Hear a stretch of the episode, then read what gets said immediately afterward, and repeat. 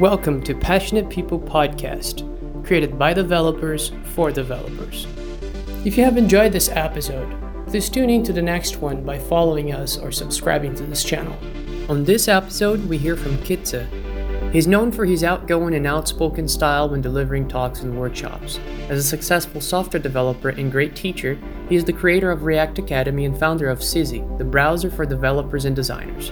You may also know him by his other projects such as Twizzle, OK Google, and JSUI. Some of the noteworthy topics that were discussed during this conversation include his impressions of the conference, his involvement with both open source and private projects, Sizzy, which is no longer open source, his tools of choice when working, biggest mistakes as a software developer, and of course, his favorite drink while coding. Well, welcome. I'm Harris from Passionate People, and today I'm talking with nobody else but Kitze himself. All right, you got the name in the first try. welcome.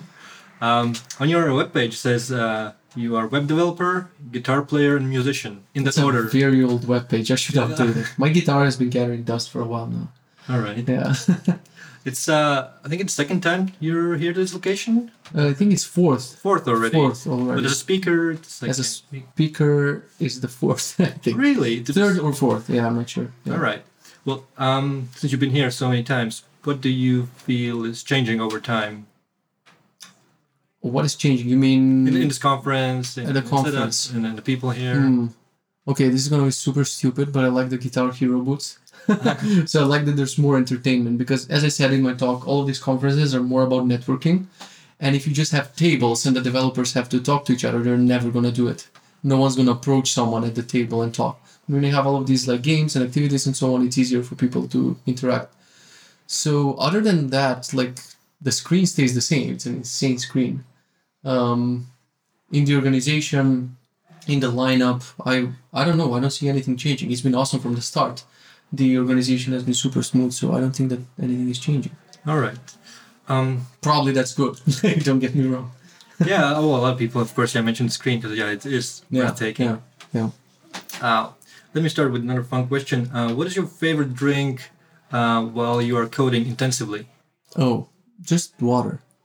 I mostly drink water, maybe one coffee, but that's rarely. I rarely drink. So, I don't rely on Red Bulls and I don't know other things for. So water helps you to get in the zone when you want. Um. Yeah. Yeah. It's just my go-to drink for for everything, and also with coding.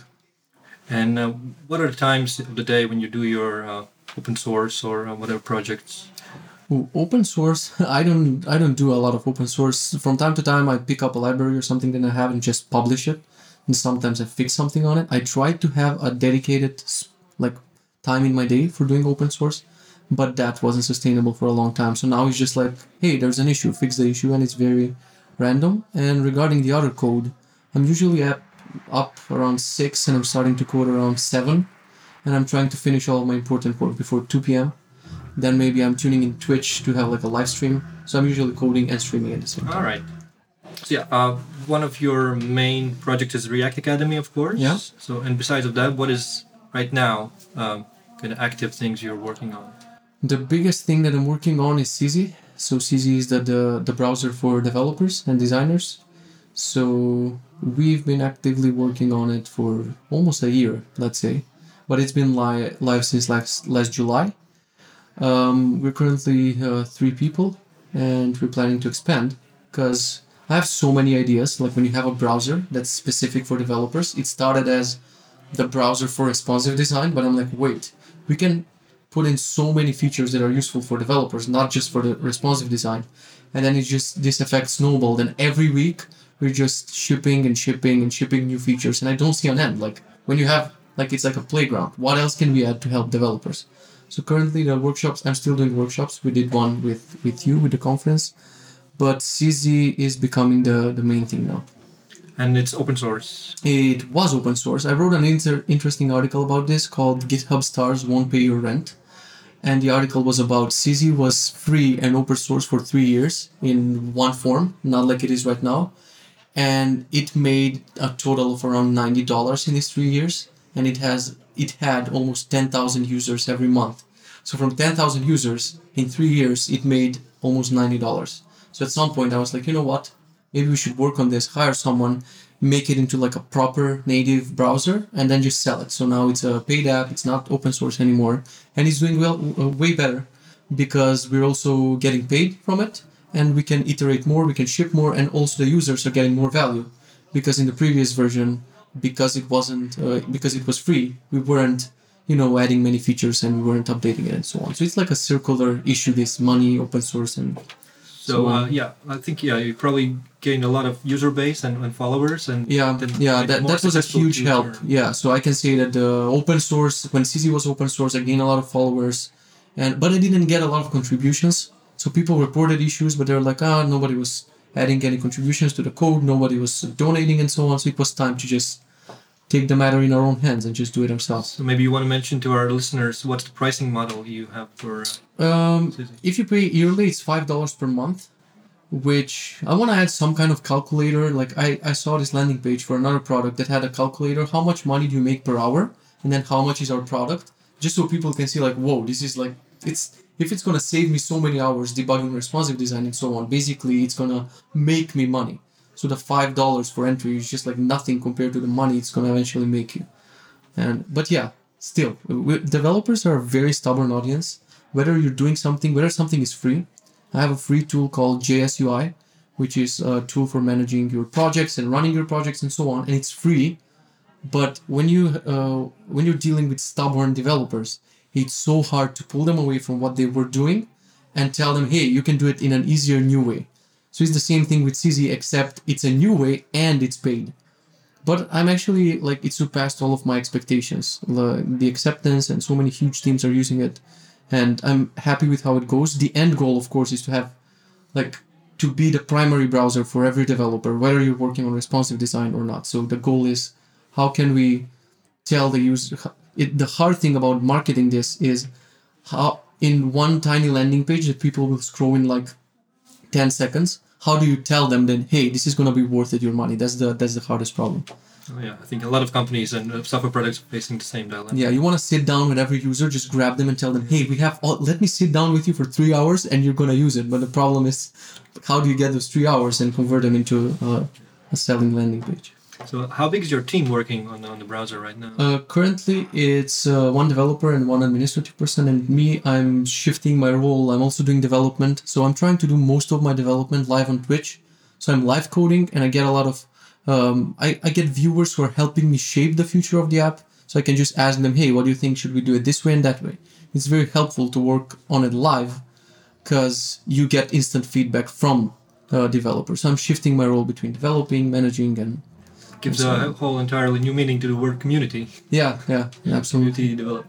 Um, on your webpage, which we just learned it's pretty old, uh, you said you said that your current dev stack is JavaScript ES Oh, that's 2015, also React, old. MobX. So yeah, what's what, what is your current stack?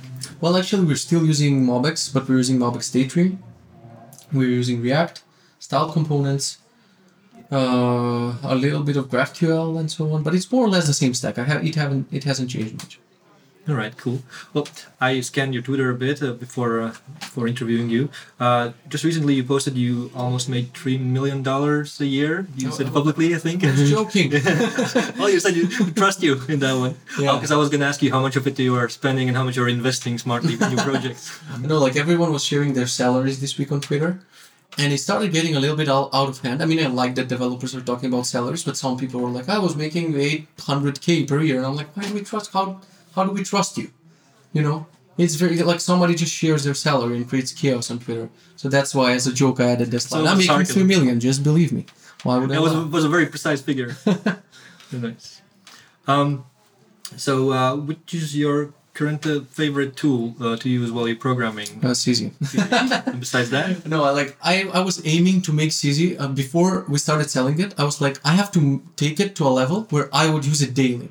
So still selfishly, all of the features and everything that we're prioritizing, everything that I am prioritizing is for me. So because I'm a developer and I'm using Sizzy to develop my other projects basically, and that's the best way to see what are the flaws of it. And anytime I see a flaw, I'm like, okay, we're taking a week because I need this, and then other people are like, oh, we also need that too. So I don't want to be a douchebag and say that Sizzy is my favorite tool, but that's what I'm using day to day. Um, if you're not asking me about code, Well, I mean, meant more like a, a library. A library. Okay, that would be a different question. I don't know. I'm just in love with everything that GraphQL does. We just did with the conference the GraphQL workshop Yeah. uh, yesterday, and I just love talking about uh, GraphQL on the back end and the philosophy behind uh, GraphQL. So I would I would say that's my favorite thing at the moment. Okay. Um, what has made you grow the most? Ooh, that's an interesting one. Uh, I think I'm covering all of this in my talk, where I'm saying what things we should and we shouldn't do, and some of the things I'm still str- struggling to apply them for myself, like th- these things like letting go of your ego and not letting the internet shape your opinion and so on. But I think I'm getting better at it, and I'm growing more when I'm trusting myself more.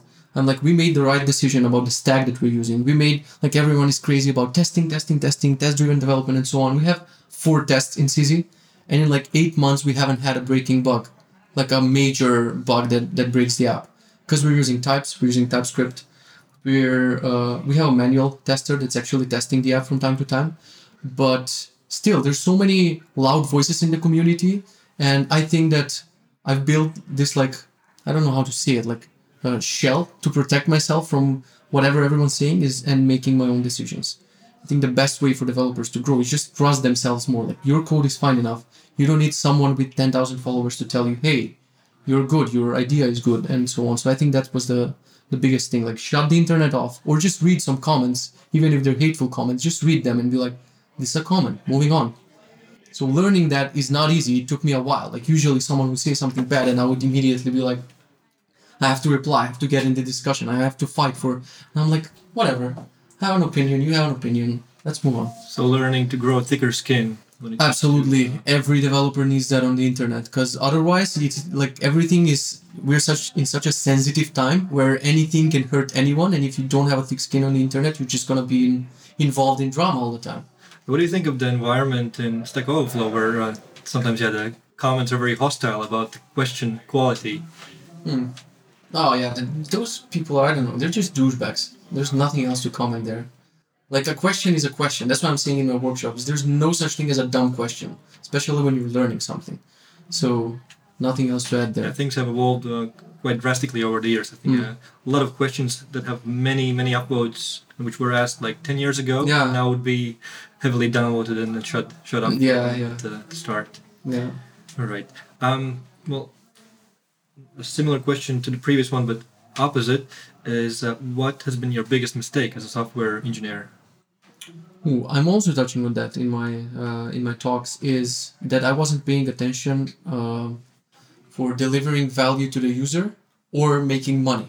Like those are the two big things that you should focus. If you're employed in a company, of course you're making a certain salary and so on. You can fight to increase it and get a better position and so on. But at the end of the day, you shouldn't forget that you're at the end of the day you're shipping an app for a user.